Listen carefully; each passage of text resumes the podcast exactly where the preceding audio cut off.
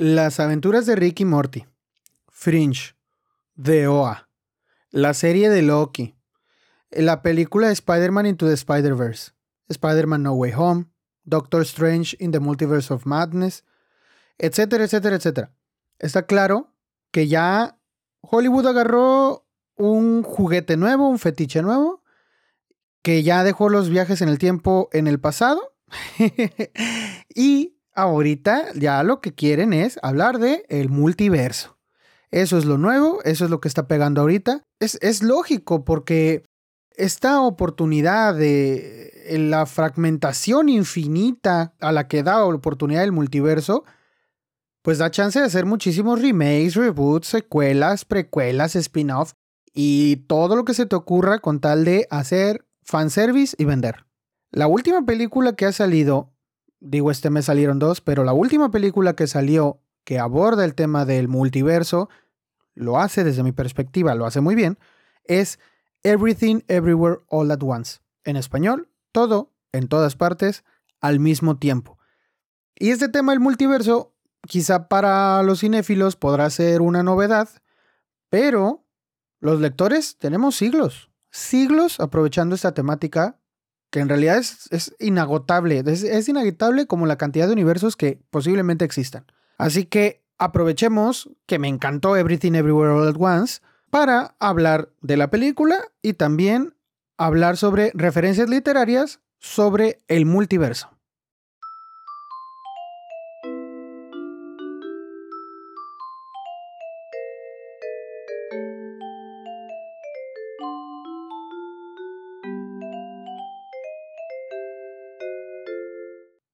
Hola, te doy la bienvenida a donde sea y cuando sea que estés escuchando esto. Esto es el Club del Tío y yo soy el tío Isaac. Eh, soy el tío chido que te recomienda libros. Así que si te gustan los libros y la literatura, estás en el lugar correcto. Y si no te gustan, déjate convencer con reseñas, opiniones y recomendaciones. Gente, el mes pasado se estrenaron dos películas que hablaban sobre universos paralelos. Estoy seguro de que por lo menos fueron a ver una de ellas. Esta película que fueron a ver seguramente fue la que forma parte de un imperio cinematográfico y que se esforzó por hacer todo el fanservice posible. Pero hay otra que es producto de una de un afán un poco más como de llevar la visión de un autor como, pues sí, se dice así, autoral, una fan autoral, que viene de un estudio que aunque ahorita ya no es independiente porque pues ya tiene unas sumas muy altas de dinero eh, invertidas, ya tiene también, comparte directores pues muy importantes, sí es una cosa independiente de un sistema que busque satisfacer a todo el mundo todo el tiempo. Estoy hablando del estudio A24, que es la misma casa productora que sacó Hereditary, Moonlight, El Faro o Midsommar, entre muchas otras películas.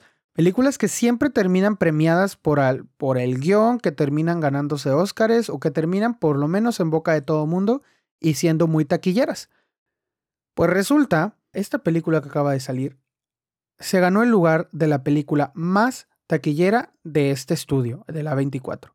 Y sí, estoy hablando de Everything, Everywhere, All at Once, todo, en todas partes, todo el tiempo, como le pusieron en español, que me encantó, me encantó que hubieran traducido el nombre tal cual, porque eso de haberle puesto otro, no, no tendría caso eh, haberle puesto otro nombre. Pues es, es chido que se, que se produzcan películas que pues ya no quieran tener como contento a todo el mundo, que no se esfuerzan por estar siendo políticamente correctas todo el tiempo, que, que no les preocupa no caerle bien a todos.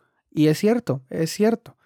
Esta película puede que no le guste a todo mundo, pero no puedes negar si la ves que la trama es original, es inteligente, innovadora y sobre todo es una delicia visual. Además de que la protagonista es Michelle Yeon, eh, o sea, cuando ves a Michelle Yeon dando trancazos y mostrando todas sus habilidades en el Kung Fu, cualquier película de ese tipo vale la pena. ¿Qué te parece si te platico de qué va Everything, Everywhere, All at Once?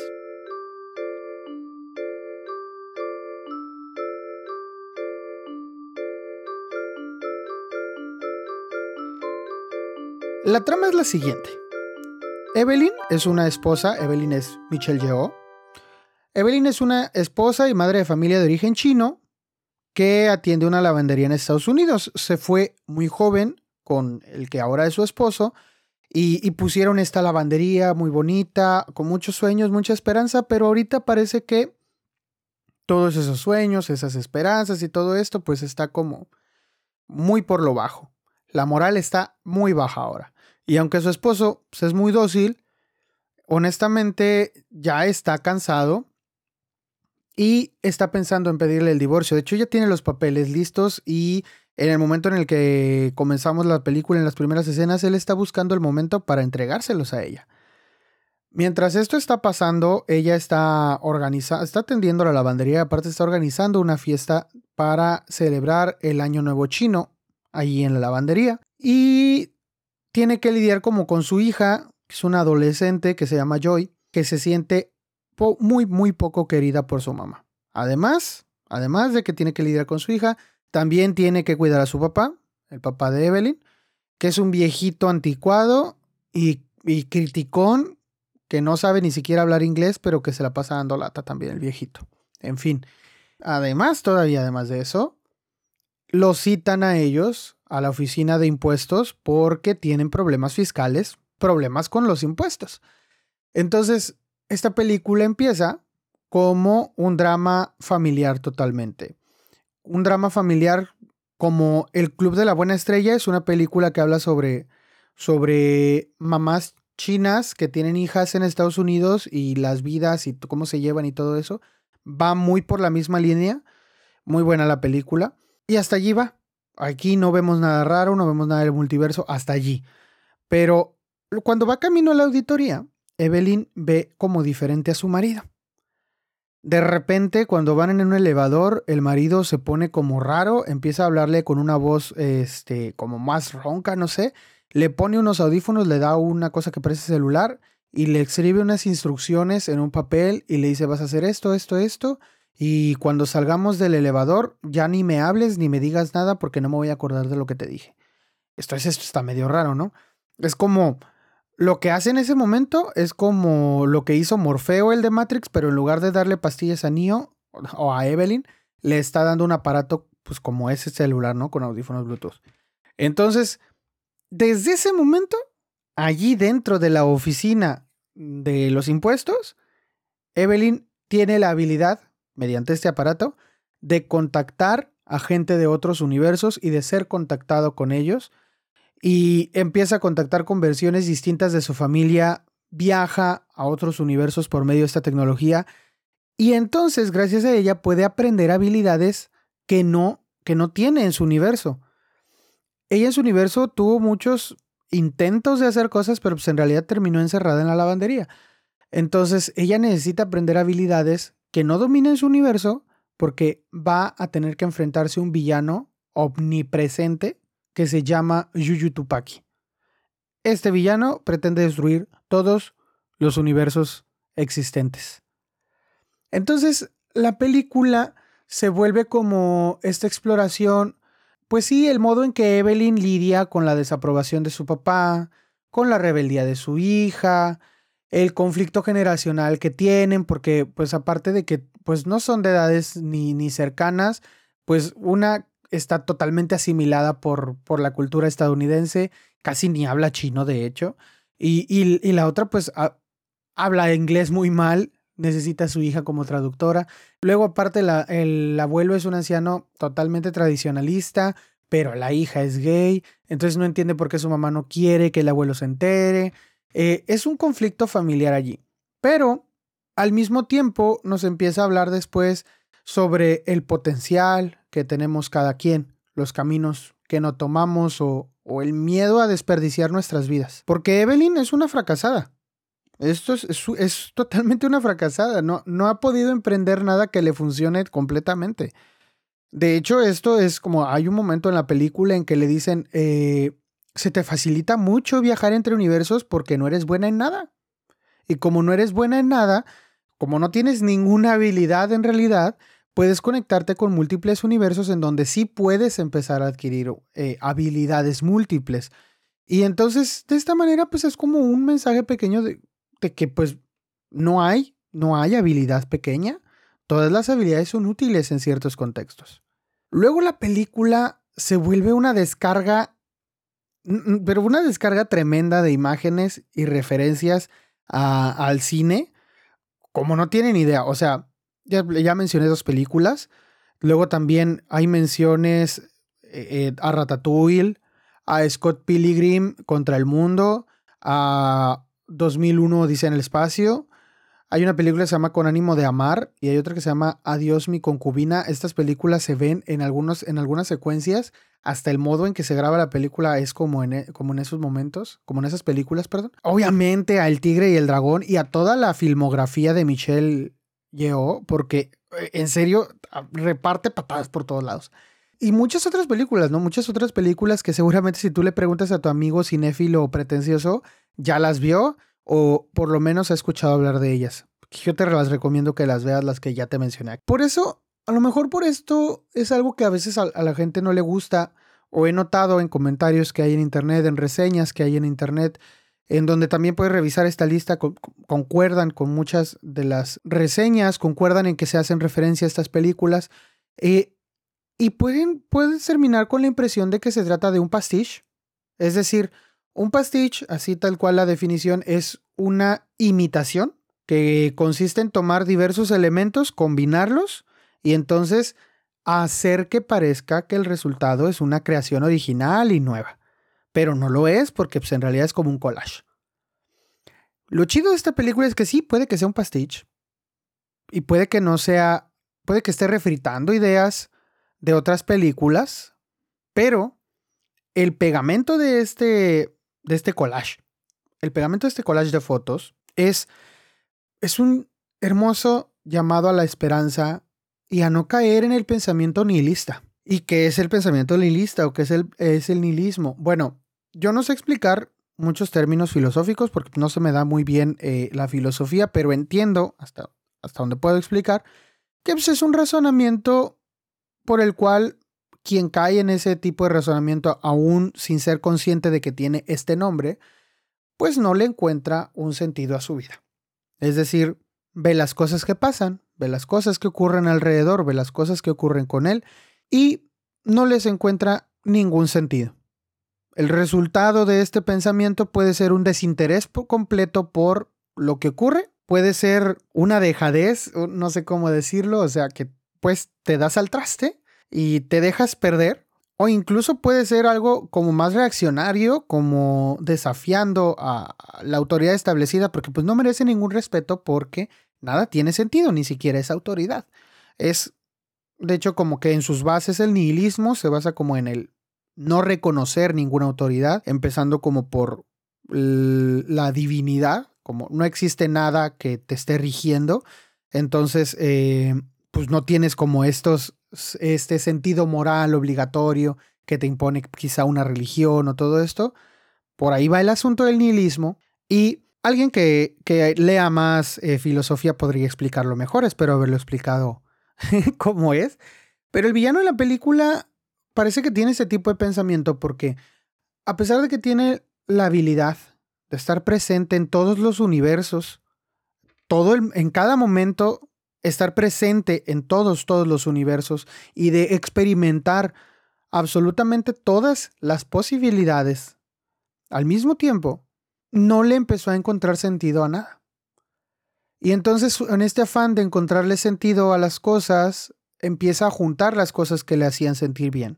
Y lo explica, puse lo que me hacía sentir bien eh, en un bagel, que es como una dona, pero es como un pan que puedes hacer como un sándwich. Es, muy rico, pero en la película este bagel se hace de color negro y es un color negro profundo que absorbe la luz. Es, es básicamente un agujero negro que concentra en él todo lo que existe y que le demuestra a quien lo vea, pues una devastadora imagen de que en realidad su vida no tiene sentido ni significancia ni no tiene nada de especial existir. La existencia no tiene ninguna finalidad. Y a, ese, a esa finalidad, a, ese, esa conclusión llega a quien sea que vea el bagel. Y este pensamiento nihilista, pues en realidad tiene mucho que ver con, con los que estamos viendo a nuestro alrededor actualmente. Es decir, es un pensamiento que se comparte mucho por las personas. Por eso este decaimiento de la, de la moral que muchas personas vemos en la actualidad. El hacer el bien al prójimo, pues a muchos no les importa porque en realidad, ¿qué importa lo que hagas? En fin, todo esto pudiera resultar ser un mensaje sumamente deprimente. Y de hecho para mí la película tiene allí como una especie de alegoría a lo que es la ansiedad y la depresión al explicar este tipo de pensamiento que tiene el, villano.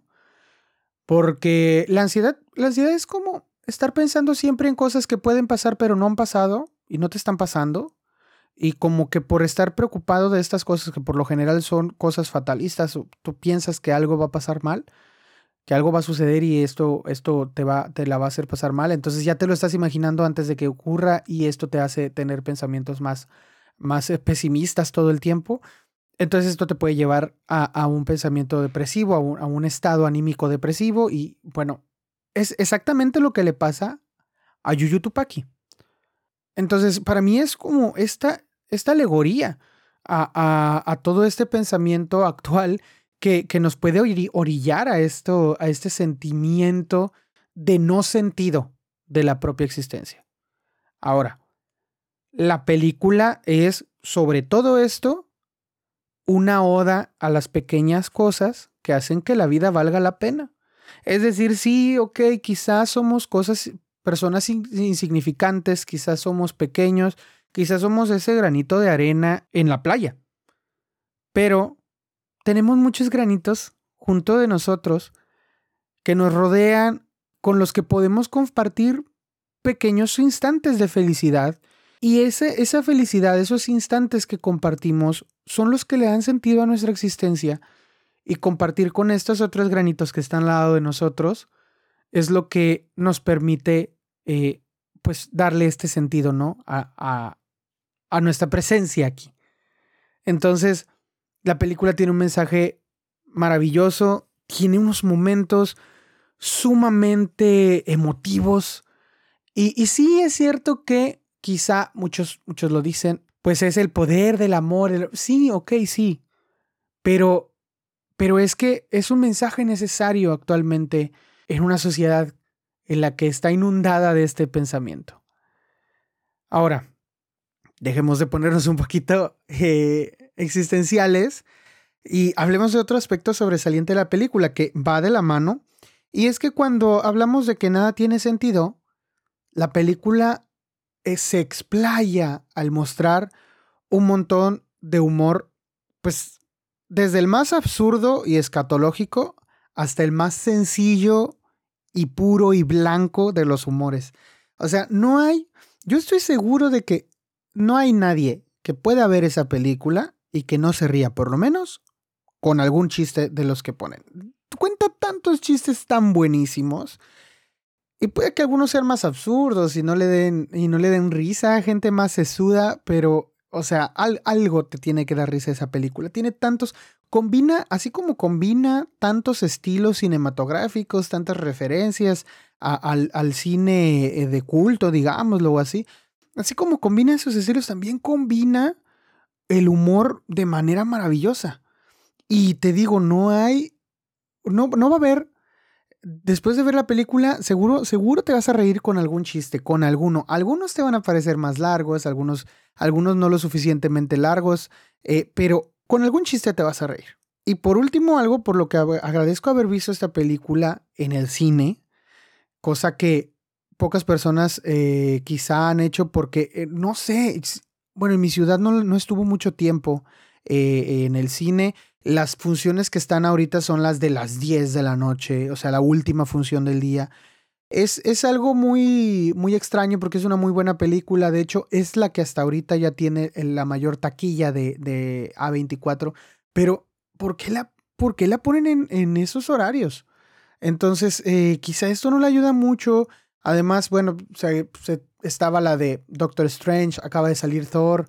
Eh, hay otro estreno muy bueno del que, que, me gustaría ver que se llama um, Black Telephone, que está basado en, un, un, cuento de Joe Hill.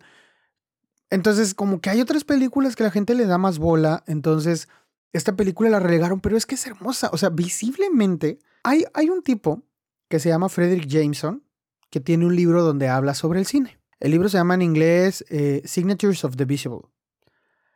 Y ahí dice, tiene la siguiente frase que yo estoy totalmente, o sea, concuerdo totalmente con que esta frase describe el efecto visual de esta película.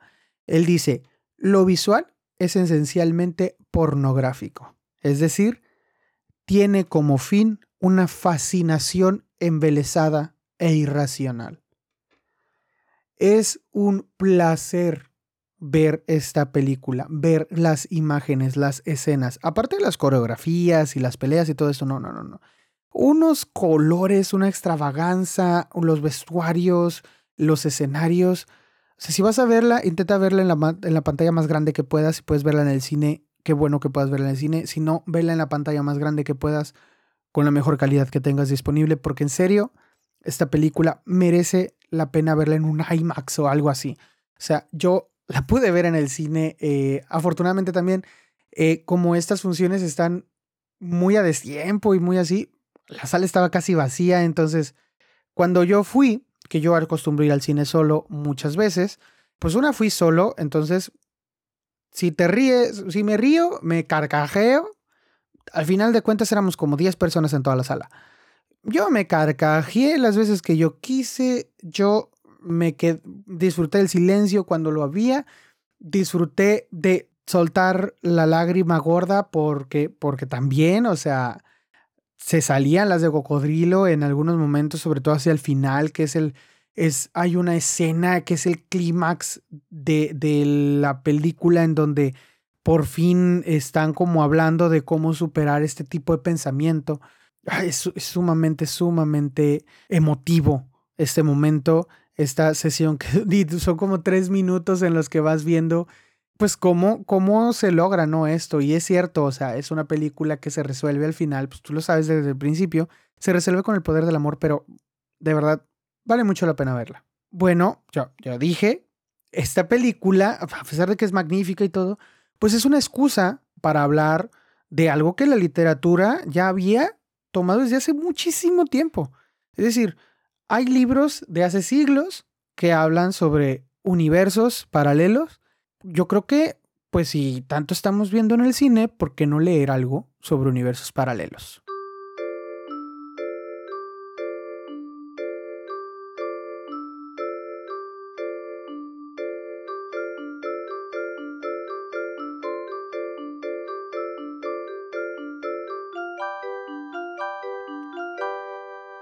Como te decía, los universos paralelos son un tema que se ha tomado desde hace muchísimo muchísimo tiempo en la literatura.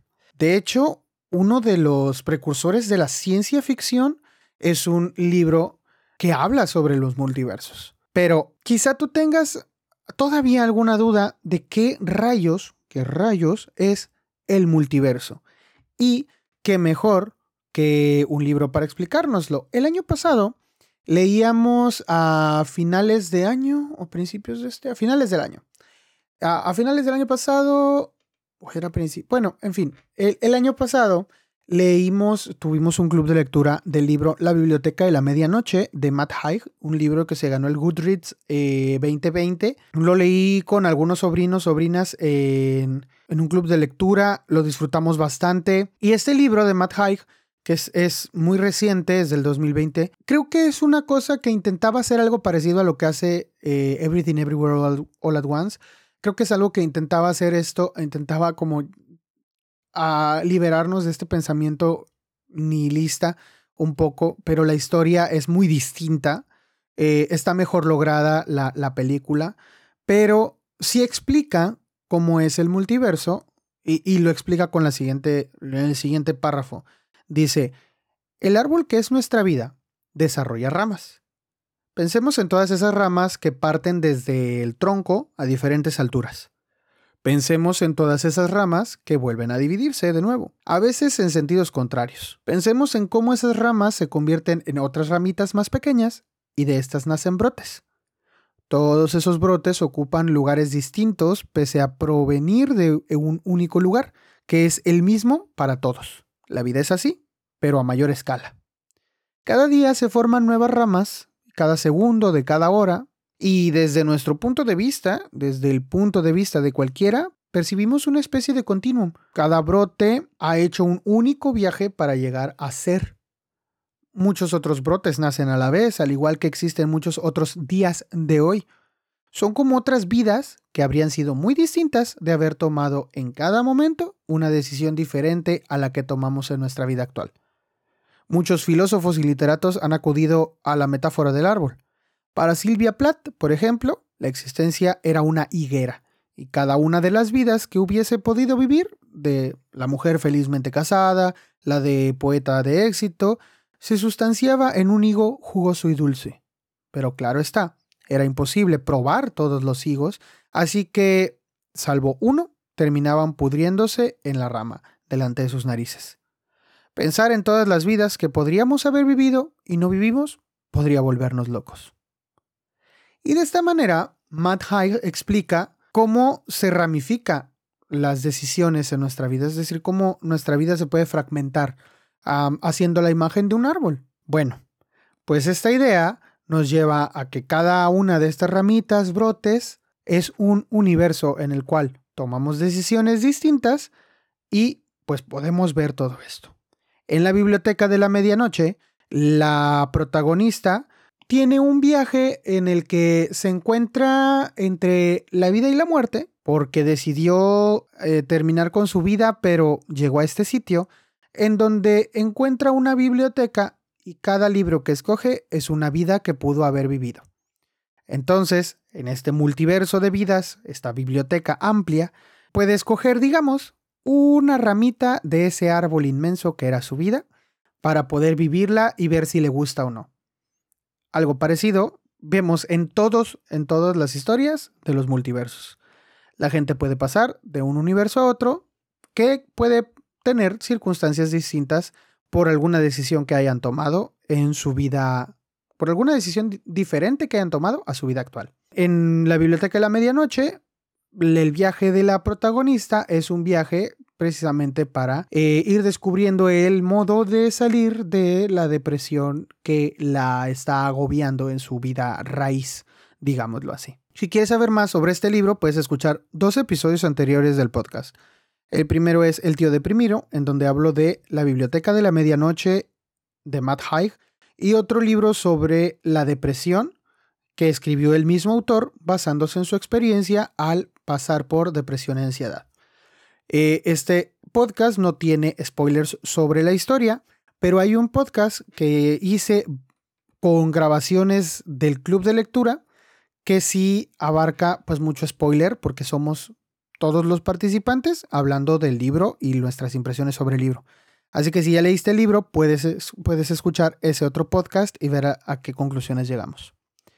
Ahora, esto es muy reciente, esto de la Biblioteca de la Medianoche es de hace dos años, pero ¿qué te parece si vamos un poquito más atrás para averiguar cómo nos puede explicar, y no cualquier persona, ¿eh? O sea, esta es una explicación básica de qué es el, de qué es el multiverso, pero hay una explicación magistral escrita por el escritor Jorge Luis Borges, en 1941, Borges escribió un cuento que se llama El jardín de senderos que se bifurcan. En este cuento hay un chico que es chino, por alguna razón, ahorita nos estamos topando con cosas chinas. Eh, es, es, un chino o asiático que, que está escapando por un, por un problema que tiene que ver con la guerra que se está peleando en ese momento. Y de repente termina por azares del destino, por azares del multiverso, termina ante un estudio en donde se encuentra con un libro que escribió su antepasado. Entonces habla con el dueño del libro, con el dueño actual del libro, sobre el significado del libro y lo que se encuentra allí. Así es que eh, empieza el siguiente diálogo. Me detuve, como es natural, en la frase dejo a los varios porvenires, no a todos, mi jardín de senderos que se bifurcan. Casi en el acto comprendí. El jardín de senderos que se bifurcan era la novela caótica, la frase varios porvenires, no a todos, me sugirió la imagen de la bifurcación en el tiempo, no en el espacio. La relectura general de la obra confirmó esta teoría. En todas las ficciones, cada vez que un hombre se enfrenta con diversas alternativas, opta por una y elimina las otras. En las del casi inextricable Tsui Pen, opta simultáneamente por todas. Crea así diversos porvenires, diversos tiempos, que también proliferan y se bifurcan. De ahí las contradicciones de la novela. Fang, digamos, tiene un secreto. Un desconocido llama a su puerta. Fang resuelve matarlo. Naturalmente hay varios desenlaces posibles. Fang puede matar al intruso, el intruso puede matar a Fang, ambos pueden salvarse, ambos pueden morir, etc. En la obra de Tsui Pen, todos los desenlaces ocurren. Cada uno es el punto de partida de otras bifurcaciones. Algunas veces, los senderos de ese laberinto convergen. Por ejemplo, usted llega a esta casa, pero en uno de los pasados posibles, usted es mi enemigo y en otro, mi amigo. Creo que con esta explicación, eh, en el jardín de senderos que se bifurcan, podemos entender aún mejor el asunto que, expone eh, Everything Everywhere All at Once, porque es justo esta explicación la que nos sirve para entender cómo es posible que la protagonista de esta película esté presente en todos lados todo el tiempo.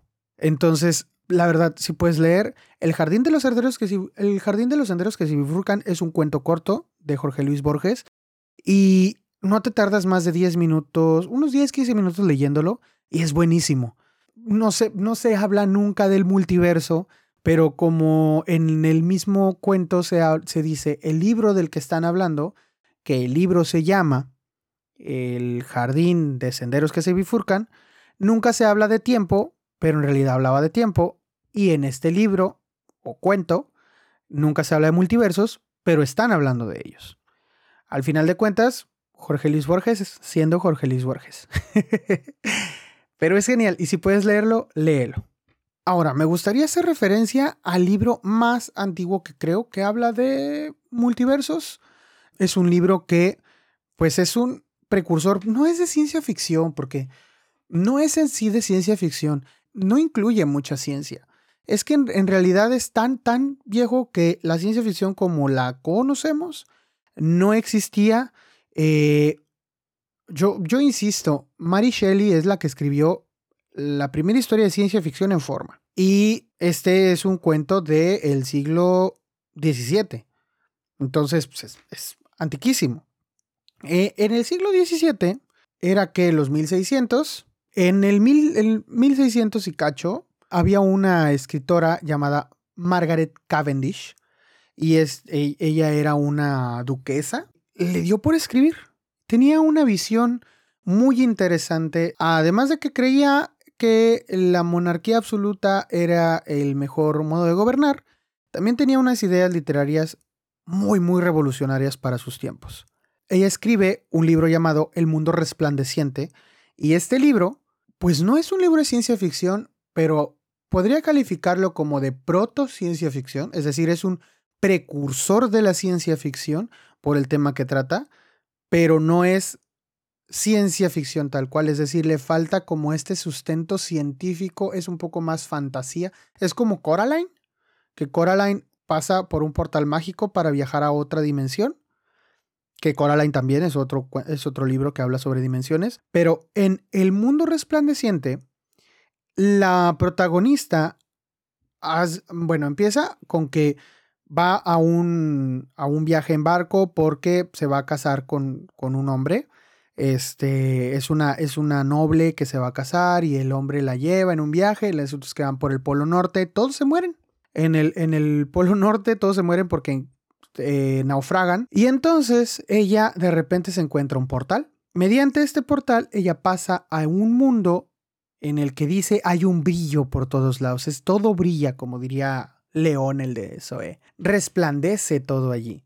Y hay un montón de criaturas eh, como extrañas, humanoides, como animales con, con características humanas, o sea, se visten, se paran en dos patas, no me acuerdo cómo se llama eso, antropomorfas. Entonces ella empieza a tener contacto con ambas, con ambos universos. Pero en este universo, obviamente, pues ella es la única que tiene su característica humana, ella es la única humana y los demás no. Entonces ella empieza a tener relevancia porque es única, es diferente a todo lo que hay. Se hace como una regente porque se casa con el emperador y luego comienza a tener como tratos con este lado de, del con este otro universo, el universo de nosotros, el universo donde vivía ella. Y bueno, ahí, ahí empieza una trama sobre, pues sí, es como una utopía en donde muestra que la verdadera forma de gobernar pues sería pues una monarquía absoluta, que es lo que tienen en el mundo resplandeciente. Este es un viaje muy bueno, es, es anterior a Alicia en el País de las Maravillas, pero es como de este tipo, es un portal, no es ciencia ficción tal cual, pero sí tiene detalles que pueden ayudarnos como a llegar a la ciencia ficción después. Es un muy buen libro, cuando lo puedas leer, léelo, búscalo por allí, este, es, es, pues, es de 1600, o sea, obviamente es de, es de, es de dominio público, entonces pues lo puedes buscar. Hay una edición de Ciruela, que creo que es la única edición en español que hay, eh, pero en inglés es libre totalmente. E igual, pues con ciruela, pues lo puedes conseguir, ¿no? Eh, pero es buenísima. Entonces aquí ya estamos diciendo que desde el, siglo XVII ya hay referencias a el multiverso. Y hay un libro que se llama, también es muy viejo, pero no tanto, es de 1884, que se llama Planilandia. Este libro es es divertidísimo además porque, y es bien cortito, tiene como, como 60, 70 páginas. En este libro hay, hay una descripción por un cuadrado. Planilandia es un, es un universo en donde todo se ve en dos dimensiones, no tienen tres dimensiones. Nosotros vemos altura, anchura y profundidad. Pero, bueno, en, en Planilandia no pueden ver lo que nosotros llamaríamos altura. Entonces, eh, ellos todo lo, lo viven de manera muy distinta y todos los habitantes de Planilandia son figuras geométricas. Es una cosa bien extraña, pero eh, el libro está narrado por un cuadrado que vive en Planilandia y que por una cosa muy misteriosa puede viajar a otras dimensiones.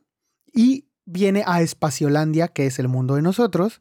Y obviamente acá no es un cuadrado, acá es un cubo y experimenta las tres dimensiones y nos está y, nos está como dando esta es como un libro en donde él nos dice cómo son las cosas en su mundo para que nosotros lo entendamos. Es, es una cosa hilarante, es muy graciosa, es muy denunciativa porque habla habla bastante de cómo es de cómo está organizada la sociedad, es una crítica directa a cómo está organizada la sociedad, las jerarquías y todo esto, el modo como se trata la mujer, o sea, es, muy interesante, pero además pues es muy gracioso porque pues estás hablando de un cuadrado que vive en un mundo en el que las demás figuras, en el que las demás personas son figuras geométricas y cómo viven estas figuras geométricas, cómo se mueven las figuras geométricas, en dónde, en dónde viven, cuál es su estatus según el número de ángulos que tengan. ¿no? Es, es una cosa divertidísima y tiene 70 páginas más o menos. Entonces, que te lo puedas leer, léelo, Planilandia. Eh, ya es igual un libro libre. Es un libro este, que, puedes, que puedes buscar en internet y lo, descargas fácil porque pues, es de 1800. Y además, pues te sirve como para repasar algunas cosas de, de geometría. Aunque sí, vale muchísimo por la sátira que, que, saca Planilandia. Es, es, una muy, muy buena sátira de, bueno, yo lo veo como a esta jerarquía de clases y todo, pero sí que habla del papel de la mujer en la sociedad, ¿eh? O sea, de, viendo desde este punto de vista eh, feminista que tanto abunda en la actualidad, creo que es un aspecto que, que se desplaya pues en el libro. Y en Planilandia, pues sí vemos esto otra vez, es una, es un universo en donde es, está pues paralelo al de nosotros, pero las cosas no son iguales al universo en donde estamos nosotros. Y por último, una última recomendación sobre universos, sobre multiversos que yo quiero hacer, es este, estos libros de, es una trilogía, aquí sí voy a sacar mi lado, o sea, ya hablamos mucho de literatura, literatura, ¿eh? Bueno, ya hablamos de Borges, hablamos de Margaret Cavendish, hablamos de em, Planilandia, que fue escrito por Edwin Abbott. Abbott está raro porque tiene su nombre, se, su apellido se repite. Pero ya hablamos de estos libros, hablamos, por ejemplo, de La Biblioteca de la Medianoche, que es una novela con más este, tintes em, literarios, pero hay una novela juvenil que fue el primer libro en donde yo le hablé, en donde yo escuché hablar sobre el multiverso y que me encantó. Este libro se llama Multiverso, tal cual. Es de un escritor italiano que se llama Leonardo, Leonardo Patrignani. La trama está buena porque empieza, em, empieza con, imagínate que hay un chico que empieza a oír voces en su cabeza. De repente, bueno, ya tiene rato que lo leí, no me acuerdo si son mensajes de texto o son este, voces en su cabeza. Según yo son voces en su cabeza. Este chico empieza a escuchar voces en su cabeza y es la voz de una chica. Y entonces dice, pues, ¿quién eres? No, pues me llamo tal. Ah, ok, me llamo Jenny. Y Alex es el chico. Entonces Alex empieza a escuchar a Jenny en su cabeza y dice, no, pues, ¿dónde eres? No, pues soy de, de Melbourne, eh, en Australia creo es. Ah, ok, pues déjame ir a Australia para verte. Y entonces eh, ellos que se están comunicando telepáticamente eh, se quedan de ver. Y cuando Alex va a Melbourne, se ven en un muelle y ella dice, no, pues ya estoy aquí. Y dice, pues yo también. dice, pero pues tú no estás. Y, y no están. O sea, ella está allí, él está allí, pero ninguno está al lado del otro. ¿Por qué? Porque están en universos distintos. Entonces vamos a ver por qué rayos Alex y Jenny tienen una conexión telepática que atraviesa universos y cómo pueden encontrarse los dos otra vez. Es una novela juvenil, por lo tanto tiene oh, sí, tintes románticos, pero lo que puedo decir a favor de esta es que una, explora muy bien lo que es el multiverso y lo hace de manera muy similar a Everything Everywhere All at Once. De hecho, la manera como viajan entre universos es muy, muy, muy parecida. De hecho, podría decir yo que es la, es la misma, porque estos chicos viajan por medio de su mente y pasan su conciencia a otro cuerpo. Mientras tanto, el cuerpo que está acá continúa con lo que está haciendo. Ellos simplemente se cambiaron, pero su conciencia, o sea, el cuerpo continúa siendo consciente de sí en el universo que dejaron. Pero ahora son conscientes de sí en otro universo también. Entonces, empiezan primero en el, primer libro, porque es una trilogía. En el primer libro, el chiste es que Jenny y Alex se encuentren. Porque resulta que hay una amenaza. El planeta va a ser destruido por un asteroide. Solamente ellos, saliéndose de este universo, podrían salvarse. Solamente quienes puedan salirse de, este universo se pueden salvar resulta que hay alguien eh, que, los, que los puede ayudar al respecto y por ahí tienen un amigo que, que no me acuerdo cómo se llama el amigo, eh, pero también los ayuda y él también resulta que tiene la capacidad de viajar entre universos. Después, después eh, descubriremos porque los tres fueron pacientes en un experimento con ciertas sustancias cuando eran bebés que les da la capacidad de hacer viajes entre universos.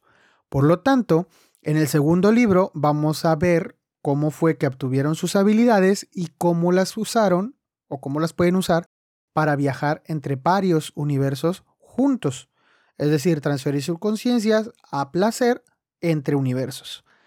Luego, en el tercer libro vamos a ver ahora sí algo demasiado parecido a Everything Everywhere All at Once. Hay una persona, es una mujer, que quiere dominar varios universos. Y para dominar estos universos, convierte a gente de su lado, les da esta sustancia y los hace viajar entre universos para dominar esos otros universos y ella llegar, y cuando ella llega ya todo está planito para ella. Es muy similar a Everything Everywhere. La saga pues, ah, es, es de tinta juvenil, tiene sus fallas y todo, pero es bueno. O sea, cuando habla del multiverso, sí se explaya bastante bastante en lo que es el multiverso. Y allí sí vemos muchos mundos. Ahí, eh, pues, obviamente se centra en algunos, pero sí hay muchos viajes, muchas, eh, eh, ¿cómo se podría decir? Ahí hasta cierto punto tiene mucho que ver la ucronía, porque pues hay muchos de, ¿y si hubiera hecho esto? ¿Y si hubiera hecho el otro? Pero, pues se debe a esto, a que es un viaje entre universos.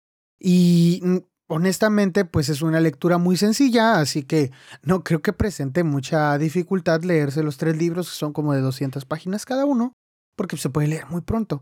Entonces, esta lectura fue, de la, fue la primera cosa que yo leí sobre multiversos, hablando de libros, y todavía los tengo por ahí los libros porque me encantaron.